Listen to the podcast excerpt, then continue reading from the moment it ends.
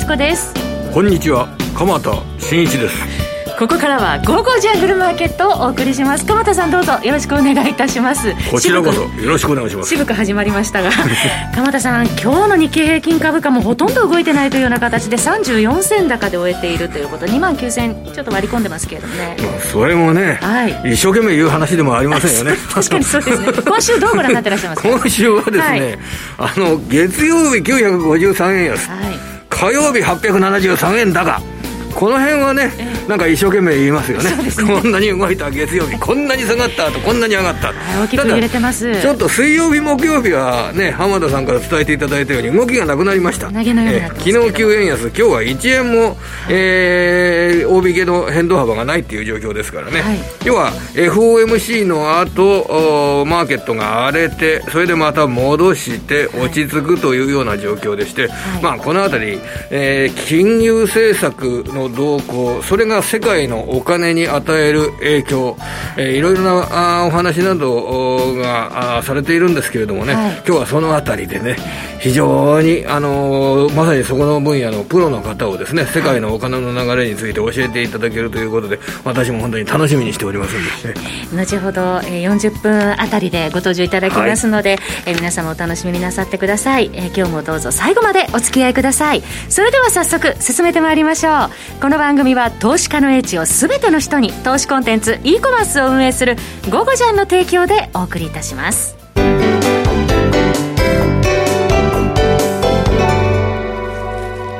さて、鎌田さん、先ほどお話の通り、まあ、週明け、大きく動いたマーケットでありますけれども、うん、そうですね、はい、えーとまあ、これからの、まあ、株価を見る上で、はい、これ、アメリカにしろ、日本にしろ、まあ、一つの考え方として、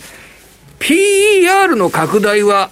もうないかな、はいないというふうな前提で物事を考えた方がいいかなということを今の段階だと私は思っております。それはどういうことでしょうか、えーと、予想 PER 日本株で今言うと14倍ぐらいになりますけど、これがだから15倍、16倍、18倍に拡大していって株価が上がっていくっていうような、そういう段階じゃなくなったかなというふうに考えております。それはやはり、あの、金融政策の拡大、緩和策がですね、どんどん拡大していくっていうことはもうこれは現状だとありえない状況になったわけですよね。はい、いつ利上げが来るかというようなことで、そこの段階で物事を考えるわけですから、これからは先行きに控えてある金融引き締めに対して、えー、利益の拡大がどれだけ、えー、カバーして、えー、株価を、えー、上げていくかというような、そこの段階を考えるような状況になったと思います。したがって PR がどんどん拡大するっていうようなことはなく、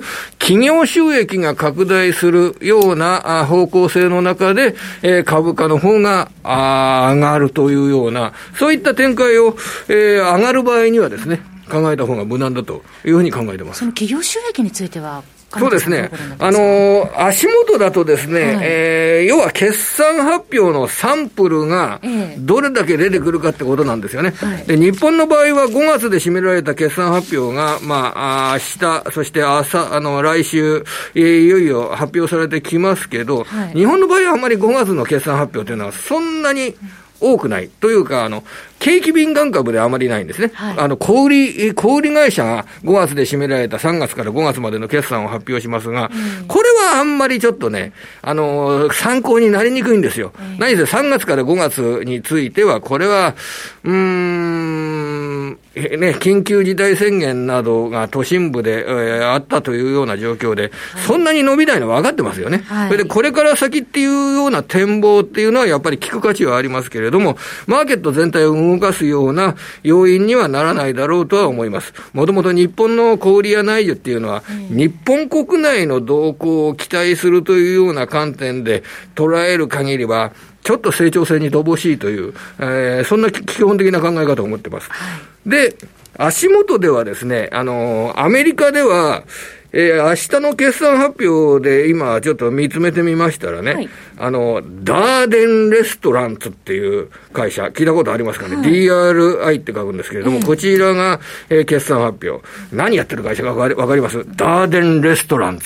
社名聞くとわかりますよね。レストラン ですね。それから、えー、CCL って書いて、カーニバルっていう会社。これなんかお祭りみたいな名前じゃないですか。イベントこれは、あの、豪華客船の運航会社なんですって。はい。で、それが明日の朝、あの、まあ、決算発表というのはやや流動的な面がありますけど、明日の朝、アメリカ時間ですよ、はい。アメリカ時間の朝、発表される予定で、それで、レストランチェーンですとか、豪華客船。はい。このあたりの決算発表が、えー、果たして、えー、アメリカ市場でどんな風に、えー、投資家が、はい、えー、前向きに捉えるか、それともまだまだだなというふうに捉えるか、これはやっぱりアメリカの消費動向を考える上ではですね、はい、足元は結構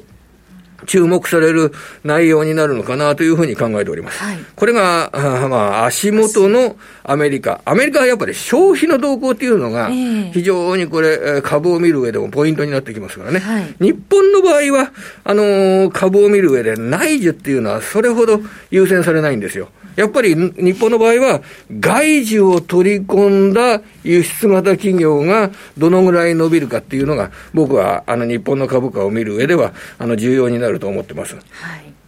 それで来週の決算関係ではですね、やはり日銀短観ですね。はい。えもう来週は7月に入りますよね。そうそう。だから日銀短観ですから7月の1日に発表されますよね。はい、木曜日ですね、来週の、えいよいよその日銀短観が発表されると、やはり季節が本格的に変わったっていうような、はい、あの認識になりますよね。あの、その発表する季節が、そのね、春夏秋冬を感じさせるようなものになると思いますが、今回は夏ですよね。7月の1日。で、えー、日銀短観を予想する上では、やっぱり経常利益の見通しといったものが一つのポイントになると思いますが、はい、先んじて発表されている法人企業景気予測調査、はい、これによると、えー、経常利益の伸び率というのは、全体で6.8%の新しい年度、2021年度増益見通し。製造業が8%増益。非製造業が6.4%増益、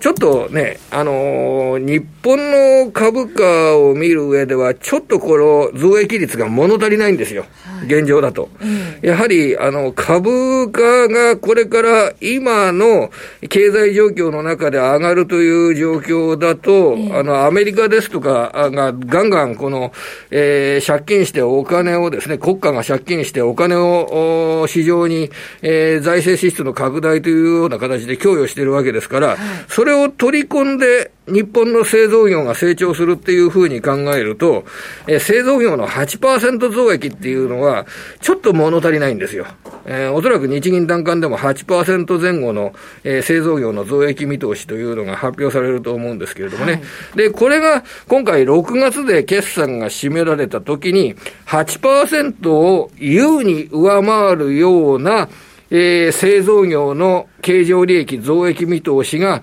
相次いでくるっていうような、そういう見通しが明らかになってくると、はい、えー、日本の株価は、あそれを受けて、あの、業績拡大を原動力に上がるようなですね、そういう素地が出てくるんじゃないのかなと、私は、あの、先行きのスケジュールを考えながら思っております。ですから今ちょっと足元おとなしくなったんですが、上に離れていくとするのであれば、はい、えー、7月の後半の、まあ、決算発表、これが一つのポイントになってきますね。あの、四六月期決算は前年同期と比べると、これは大幅増益になるのは、これはまあ、あの、当然の話なんですけどね。はい、それが先行きの持続力がまだまだ感じられるような決算になってくるかどうか、えー、ちょっと1か月先になりますけれどもね、はい、まあ、そのあたりの読み込み方がこれからのポイントでになると思っております。その前の来週の7月1日に発表される日銀短観、注目ですね、はい、それではこの後は本日のゲストの方をお招きします。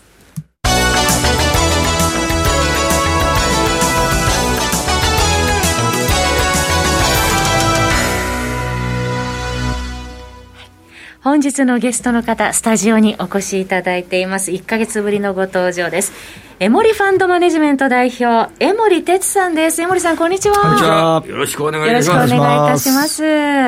いや、江森さんに伺いたかったです。まず、はじめに、まあ、先週の最大のトピック、FOMC の結果から、まあ、ちょっと意外な、えー、結果かなと思いましたけども、江森さん、どのようにご覧になられましたでしょうか？もうちょっとね、私はね、えー、あのテーパリングに関する言及がもっと深くあるのかなと思ったんですけどね、それがあんまりなかったかなって感じですかね、あと、まあ、利上げの見通しについては、あの前倒しされるっていうのはもう当然だと思います。はい、であとあの、まあ、最近もそうですし、あのまあ、当日のパウエル FRB 議長の発言もそうだったんですが、はい、まあ、やはりあの直近のインフレ率が非常にこう急騰していると。えー、これはですね一時的であるという、まあ、一応評価になってるんですが、あの実はこれあの、非常に重要なことをですね多分皆さんもそうですし、マスコミもそうなんですけどね、あの理解してないなというふうに思ってる点が1個あるんですよ。どこでしょう？あの要はですね、これはもう以前からパウエル議長も、ね、あのあとブレーナード理事もずっと言ってるんですけども、はい、まあ、繰り返しになっちゃうんですけども、その直近のそのインフレ率というのは持続性はないと。うん、そりゃそうですよ、去年の4月、5月、うんえー、コロナで落ち込んだ経済と比較すれば、それはインフレ率上がるのは当然だと、まあ、それは続くわけがないと、じゃあ、その2%を超える状況にならないのか、なるのかと、でこれはなりますって話をずっとしてるわけですよ、彼らは。そこの言及が今、あのまあ、言及というか、まあ、彼は言及はしてるんですけど、そこにフォーカスが全くいかないですよね、市場もそうだし、あとはそのマスコミをそれを取り上げないと、かなかなりその意図がなんかありますね、その市場に伝わらない。ないしはそのなんていうんですかね、マスコミはそれを取り上げない、はい、それずっと言ってるわけですよ、年末には2%超えると。うん、ということは、もともと2%がを上回って、それがある程度の期間続けば、えー、金融の調整をするというふうに言ってるわけですから、その可能性が高いというふうに言ってるんですよね。なぜ市場はそれを理解してないのか、だからミスリードしてるんですよ、明らかに市場は。で、今、長期金利が下がっちゃってるんじゃないですか。はいあ景気悪いのかって話もね、なんか出てるみたいですけどね、まあ、景気もね、アメリカの景気も、これはあのついちょっと注意必要ですけど、まあ、ついでにちょっと話しちゃうと、はい、あの昨日一昨日とか出てた中古住宅販売、あとは昨日出てた新築一戸建て、これももう落ちてますよね、明らかに。あのなので、ピークアウトしましたよね。はい、ですから、まあ、これもあの去年の比較と比較去年の同じ時期と比較すれば、当然その、プラスではあるんですけれども、ピークからもう落ちて落ちてきてる、はい、まあ、理由はもう皆さんご存知のように、もう価格がまず高すぎる、ね、あともう在庫がなくなっちゃった、ね、でアンケート取ると、もう7割ぐらいの人が、今、買い時ですか、売り時ですかっていうと、7割の人は売り時、買い買い時と考える人はゼロですよ。でね、本当ね、20万ドル以下の住宅はもうないんですよね、アメリカね。そう。で新規で買う人の比率がもう相当低くなっちゃってる、もう買えなくなっちゃったら、もう初めて買う人、家を、もう買えないんですね、もうそれぐらいの状況ですから、で結局そういう状況になったので、えー、木材の先物がね、ああいう形で今、僕、大暴落してるじゃないですか、はい、大きく下がりましたよね。あれ見てれば、あちょっとこれはもうピークアウトしたねと、でもこれもなぜかね、FRB 言及しないでしょ。う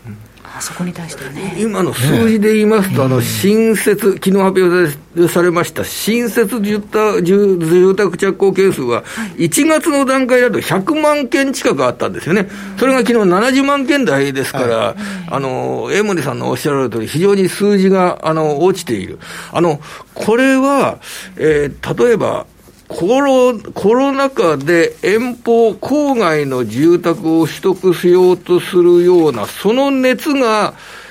ワクチンの開発によって冷めたとか、なんかそういう説明っていうのはできるんでしょうかね。在庫はないですからね。あむしろ買うものがないっていうないですから。うん。だからもう資材も間に合わないわけですよ。あと、あの資材もないし、はい、家を建てる人もいないということなんで、多分鎌さん今おっしゃった点は多分違うと思いますね。えーこれで建設をこれからあの着工して、えー、それで増やすというのにしても、建設で働く方々がいないので、なかなかお家の供給ができないっていう、ね、そういう状況にあるっていうことなんでしょうかね、これ。でだんだんそうなってくると、まあ、当然価格下がりますよね、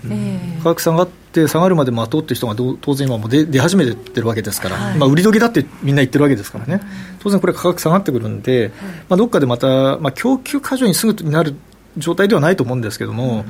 まあ、あの物はね、やっぱりその需給で決まるわけですから、物あのまあ価格か、まあ、需給で決まるわけですから、はい、まあ、ある程度のところまで下がらないといけないということで、まあ、自浄作用がそろそろ働き始めるのかなって感じはしますよね。価格は抑制される、えー、というところですね。アメリカの経済があんまり伸びないというような、そういうバックボーンを考えた方がいいわけでしょうか、いやそういうことではないと思いますけどね、うん、ただあの、やっぱりサイクルがありますんで、うん、あの長期的に見れば、私は何も心配してはしてないんですけどね、うん、まあ、ある程度のその数年単位で見れば、まあ、去年のコロナのショックが一番、まあ、悪かったとすれば、まあ、3月から4月ぐらいですよね、はい。まあ、大体あの、まあ、一番短いサイクルでやっぱり1年半というのがあるんですよね、うん、まあ、そこから考えると、まあ、ちょうど今、まあ、大体 1, 1年と3か月ぐらい経ちますよね、はい、ですから、まあ、大体1年半ということを考えると、うん、まあ、一つの目安としてはまあ9月ぐらい。うんでまあ、おそらくその辺になりますと、少しその去年のコロナショックの、はい、その急にこう数字がボンと出るようなね、はい、えー、去年とのその比較での大きな数字が出るというですね、えー、効果がだんだんこう減ってきて、まあ、あのちゃんとした数字が出てくる、でおそらくあの雇用の数字っていうのは、多分10月以降にならないとね、はい、えー、正常化したっていう数字が多分出てこないので、まだなかなかちょっとつかみづらいとは思うんですけどね、まあ、それも給付金が終わりますから、はい、うん、それもあの少しずつ正常化してくると。いいうことで、なんとなくですね、これあの、9月ぐらいが少しこう、ふらふらするようなね、感じになるのかなって気がしてますね。うん、そうすると、まあ、今、9月あたりふらふらするというお話ですけれども、それまでのまあ投資戦略として、まあ、具体的に今、あの日々、メルマガで、えー、江森さん、書かれてらっしゃいますけども。かなり具体的に書いちゃってます、ね、そうですね。今な、どうしろ、こうしろ、えー、9月になってこうしましょう、7月こうこうですよもうかなり明確に書いてますよね。はい、いつもあの拝見させていただいてます、まあ、ラジオで今、ここで1動一って言葉があるじゃないですか。だからラジオで聞いて、江森さんの話聞きたいなと思ってる方も、やはりたくさん世界に今ね、インターネットラジオで聞いてる方々が山ほどいらっしゃるわけですから、ここでやっぱりどんなことを考えればいいかっていうのをね、少しヒントとして教えていただければと短期的に見ておかなくてはいけないべきところなど、ね、まあ、これテレビだとね、あの、それはコマーシャルの後でとかね、まあそういう話になるんでしょうけどね、まあそれちょっと置いといて。短期的おくべきポイントもともとですね、あの、まあ今年の6月の後半っていうのは、こうすごく下がりやすいまあ、シーズナリティがあるあったんですよね、季節的な要因がね、っていうのも持ってましたし、はい、まあ、あの FMC もあったし、えー、あと5月の CPI が、まあ、出るタイミング、6月の10日でしたっけね、はい、であの5月の12日もこれ、4月の CPI が出る、まあ、そういったショックがあるんで、そういうところをまあ利用した形で調整が入るっていう話はまあずっとしてたんですよね、ね。まあ、ただ、思ったほど下がってないなっていうのは本音ですね。でこれはですねあの、まあ、いつもお話しまあ、書いてはいるんですけどね、結局あの、お金が入ってきちゃってるんですよね。うん、もう少しでも下がるとね、えー、うん、で未だにあの以前との比較をすると、はい、まあ、今はまだその入り方はだいぶこうなんていうんですかね。株式市場の入り方はだいぶあの落ち着いてはいるんですよ、うん、ただゼロになってないのでやっぱり下がらないんですよね、うん、なので思ったより下がってないと。なのでまあ今週、まあ、今週というかね、もともと6月25、28あたりがね、はい、あの一つの底値だっていうふうに見てますんで、重要変化うんまだ、まあ今日入れて3日間ありますんでね、はい、まあ、もしそこで少し調整してくれると嬉しいなっていうのは本音ですね、まあ、そこはあのやっぱり買わなきゃいけないでしょうね。でこれ1年間をですね、えーまあ、上旬、下旬というか前半、後半、はい、これ分けて12か月間やると、これ24パターンってあるじゃないですか。はい。この24パターンの中で、過去、この S&P500 をずっと見ていくとですね、一番パフォーマンスが悪いのは実は6月の後半なんですよ。はい、S&P500 が低迷してるのは。はい。はい、で、一番いいのは7月の上旬なんですよ。ということは、まさに今を、今下がってくれた方がいいんですね。ここで買う買うと、7月の上旬でかなりいいパフォーマンスのところで、利食いができると。で、逆に9月の後半も、これまた悪いんですよ。悪いところから2番目に悪い。だ何を考えておかなきゃいけないかというと、今からこれ上がったとしても、7月の前半で勝負しなきゃいけないんですよ。一、回もう仕切らなきゃいけない。はい、でそこから多分ですね、その過去のシーズナリティも考えると、9月の後半が今年は一番重要な、多分ポイントになるかなと私は思ってます。そのサイクルに合わせて戦略立てておく、えー、まあ、もっと言うと、その6月の安いところよりもさらに下に行ってないと、多分おかしいというパターンなんですよ、今年って、もともと。という流れっていう話の中でずっと今、私もずっとマーケット見てますんで、うん、まあ、それをこう、ね、メルマガとかね、はい、まあ、最近は YouTube なんかでも、お伝えしてるんですけどね、はい、はい、その江森さん、今、S&P500 低迷っていうところですが、一方で、そのナスダックは新値をつけてきてるっていうところありますよね、ナスダックってね、これ逆にね、この時期って上がるんですよ。季節性要因として。不思議なんですけど。もともと今年はねグロースリーバリューって形で、はい、まあ、実際パフォーマンス見ればまあそうなってるんですけども、えー、この数か月だけ言えばですね、はい、あの過去の統計上はですねナスダックの方がパフォーマンスがいいっていうのがですねもうかなり明確に出ちゃってるんですね、うん、なのでもしあのリスク取りたくないけれども、えー、少しですねあの何かで収益上げたいなという人はですね、まあ、例えばナスダックを買って S&P500 を売るとかね、まあ、そういうそのヘッジファンドみたいなトレーディング、まあ、これメルマガにもちょっと今日ご紹介したんですけどね、はい、まあ、そんなやり方なんかもできますんでね、まあ、そういうのも一つ考え方としてはありかなと思いますね。ナスダックはどうでしょうか？調整ないままそのまま上昇。ちょっとねあのダウントレンドから上抜けてるんですよね、今ね、うん、なのでお金はちょっと入りやすくなってますね、特にあのトレンドフォロワーとか、はい、ああいうあの CTA とかですね、はい、えー、短期的にそのトレンドについていくような人たちのお金は今入りやすい状態になってますんで、はい、あの何か材料が出てきてちょっと下に行かなきゃいけないようなね状況にならないと多分なかなか調整は入らないかもしれないですね。で少しねあの変わりすぎだなと思うのは、あの実質金利とのそのナスダック指数とのですね、あの相関って結構高いんですよ。まあ、やっぱりその金利が低い時の方がね、ハイテク株は買われやすいっていうのはあるんで、はい、あのそういうパターンが多いんですけども今は結構乖離しちゃってるんですよ、うん、つまりその実質金利から見てナスダック指数が結構割高になっちゃってるんですね。だここはちょっと私心配かなと思ってます正直なところ、なので、まあ、さっきお話したようなその戦略もう一つの考え方ではあるんですけども、はい、あまりこれはね爪を伸ばさない方がいいかなと思いますね、うんあの今、金利、実質金利のお話が出ましたけど、10年債金利の基本的な見通しというのは、いかがなもんでしょうかね、まあ、基本的に金利は上がっていくと思う。んですけども、うん、これからはあの短期金利見ていかなきゃいけないですよね、うん、結局、その FRB は何を調整しているのかというと、短期金利ですから、うん、で特にあのマーケットで確認しやすいのは、やはり2年債の利回りだと思うんですね、アメリカ2年債の利回りがどうなるのか、でこう数日見ると、やはりあの10年債の利回りの上げ方に比べるとね、やっぱ大きいですよね。だイールドスプレードがちょっとこう縮小してきてるようなね、はい、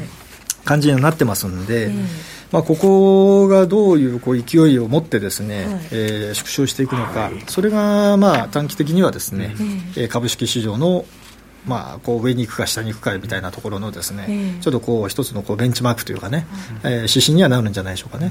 まあ、2年後までに利上げがあるとするのであれば、まさにその2年債のこの金利の変化っていうのは、やはり注目して今見ていかなきゃいけないと。いう形でしょう、ね、そうね、結局その年、年内にもそのコア PC 物価指数、前年比がですね、はい、2%超えてるだろうというふうにパウエルさん言ってるわけですから、年末ですよ、それも。うん、ということは、2%まで持っていかなきゃだめでしょっていうのはね、はい、早くね、うん、というふうに思うんだけれども、やっぱりその株式が下がるとね、えー、まずいというのはですねどうしてもやっぱり先に来てますから、まあ、当然これはよく言われるそのビハインド・ザ・カーブってやつですね、えー、利上げが当然その市場の動きないしは金利の上昇インフレ率の上昇に対してかなり遅れてしまうと、まあ、それによってその加熱して最後終わるということなんですけども、まあ、多分そんなにその大変な状態にはならないと思うんですけどね、えー、うん。あのまあ、そういう意味では少しこうバブル的な状態がですね、まあ、続くんでしょうね。うん、うん。あの為替についても伺いたいんですが、為替市場で円安ドル高、今、進行してまして、一時1ドル111円台ということで、うん、えー1年3か月ぶりぐらいの円安水準になってますけれども、為替についていかがでしょうか、ね、為替はこれはもう年初からね、はい、今年はドル高円安ですよと、えー、ずっと申し上げてきましたよね、はい、えー、その通りになってますね、えー、はい、あの本当に日本で多分一番明確にですね、えー、予想して、一番多分当たってる自信はあるんですけどね、はい、まあ、実際そうなってますから、当たってはいるんですけども、まあ、これはあのおそらく利上げが終わるまで、利上げ開始するまで続くと思いますね、ですから2023年のどこかまでは円安基調、私は続くと思います。ドル高円安、はい。まあ、いくらになるかっていうのは私ももちろん分かりませんし、予想ができないですけれども、あの円安基調は続くと思います。はいドルがもう他の通貨に対しても、やはり基本的に強いというような、そういう。これはね、わからないですね。でみんなあの、えー、ドルと円ではドルが強いと。ドル円に関しては上がっていくと思います。まあ結構あの、海外の大手のね、ヘッジファンドの連中なんかは、はい、あの、やっぱりドル安だ、ドル安だってみんな言ってますんでね、えー、あの、そっちの方に持っていきたいのかなって気はしますけれども、はい、うん、まあこれやっぱりアメリカとヨーロッパのね、まあ政策、金融政策の方向性、まあスピードですね、どっちが利上げ早いか、量で緩和縮小するの早いか、まあそのスピードの、まあ、差で差になるなるわけですから、はい、まあ、そこはそれを見ていくしかないですよね、安易なその予測って多分できないと思います。はい、はいえー、最後に商品市場についてですけれども、商品全体については、江森さん、どのように今、ご見解をお持ちそうですね、まあ、金はですね、結局さっきお話したその奴隷のところでもお話したんですけど、やっぱり利上げが始まるまでは、私は厳しいと思ってます、正直。厳しいと。ええ。あのまあ、そういう意味では、これから2年間は、はい、あのその利上げが始まった以降の上昇に対する、えー、備えというんですかね、その仕込み場だと思いますね、金は。まあ上下しながらもですね、上値をどんどん超えていくのはちょっと難しいかなというふうに思い始めてます、今。はい、ただ原因はですね、ええ、強い。ええ。だいぶ需給が改善してきてますね、ですからポイントとしては、やはり、えー、7月の1日、はい、OPEC プラスの総会ですね、はい、まあ、ここで8月、9月、場合によっては10月の、えー、減産幅をどうするのかっていう話が出てきて、その幅は多分結構紛糾する可能性ありますね、まあ、ロシアとかイラン、イラクは100万バレル、他は50とか、まあ、そんな話で、ですね、どれぐらい揉めるか、まあ、それによって7月以降の相場がガラッと変わる可能性もあるんで。これはあの7月1日の総会はですね、ええ。ー、よくですね、ぼっちされた方がいいと思います。はい、はい最後に江森さん、メルマガでも言及されてますけど、銅の相場、銅が値をちょっと戻してきてるってところもありますけどずっと在庫が減ってて上がってたんですが、はい、その上がりすぎて在庫がずっと増えてたんですよ、うん、この増えてた在庫がですね、減り始めましたね、はい、9500ドルまでトンあたり下がったんで、そろそろいいとこですね、うん、にはなってきたかなという印象があります、はい。うん、詳しいあの方針などについては、ぜひ江森さんのメルマガをご覧いただきたいと思いますが、そのメルマガのお知らせです。ゴゴジャンからお知らせです。江森さんのメルマガ、江森哲のリアルトレーディングストラテジーは、え好評発売中です。え日々ですね、江森さんが前場の寄り付き前にですね、もう一冊の本のようなぐらいの分量でですね、えグローバルマクロの視点から解説してくださいます。ぜひ皆さんご検討ください。また、え江森さんのメルマガをはじめ、ゴージャンでは電子書籍、自動売買ソフトなど2万6000アイテムが集っております。あなたのお気に入り見つけてください。そして、江森さんはですね、あの、インジケーターも発売をされておりますよね。えタイトルご紹介しましょう。本物のプロの分析をわかりやすく、エモリ MT4 インディケーター for ATR ということで、エモリさん、これはどのようなインディケーターなんでしょうか？これはですね、あの、まあ、短期でも長期でも、どういうふうな時間フレームでもですね、タイムフレームでもこう取引ができる。まあ、夜中しか取引できないとか、夕方からしかできないとか、いろんな方にですね、合わせた価格が上がった時に買いのシグナル、下がった時に売りのシグナルが出るような、まあ、そんなようなイメージのですね、はい、えー、インディケーターですね。はい。えー、そのエモリさんのインディケーター、ゴゴジャンから好評発売中です。えー、価格は29,800円税込みとなっております。えー、ぜひ、えー、ゴゴジャンのサイトからお申し込みください。えー、詳しくはゴゴジャンのホームページご覧になってください。えー、そして私も拝見してます。エモリチャンネル好評配信中です。日々、毎日ですよね、エモリさん。毎日やってますね、今ね。すごいですよ、YouTube。あ、YouTube、エモリチャンネル。もう、あの、登録者数がどんどん増えてまして。増えてますね。ねありがとうございます。いやもう本当にデータを、このために江森さん作ってらっしゃるんですか？あの膨大なデータ。まあそうですね。すごいですね。日々20分から30分ぐらい？そうですね。20分から25分ぐらいですかね。はい。えー、先日1日前ですね、あの、この番組でもおなじみの遠蔵さんとの対談も、スペシャル対談もありました面白かったです、あれね。毎日、なんかね、すごく仕事してますね。メルマガ、YouTube と、毎日密接に、えー、投資家の方々と、あの、アクセスしてるっていうのが江森さんなんですね。メルマガを惜しんで配信してくださっています。あの、書き込みもできますから。あ、そうですね。あの、全部返事してますからね。はい、ご質問などもね、ぜひ直接答えてくださいます。江森チャンネルもぜひご覧になってください。本日のゲストは、江森ファンドマネジメント代表の江森哲さんでした。江森さんどうもありがとうございました。ありがとうございました。鎌田さん、今週もどうもありがとうございました。えー、最終も素敵なゲストの方をお招きしてお話を伺います。どうぞお楽しみに。それでは皆さん、また来週。この番組は投資家の位置を全ての人に投資コンテンツ e コマースを運営する「ゴゴジャン」の提供でお送りいたしました。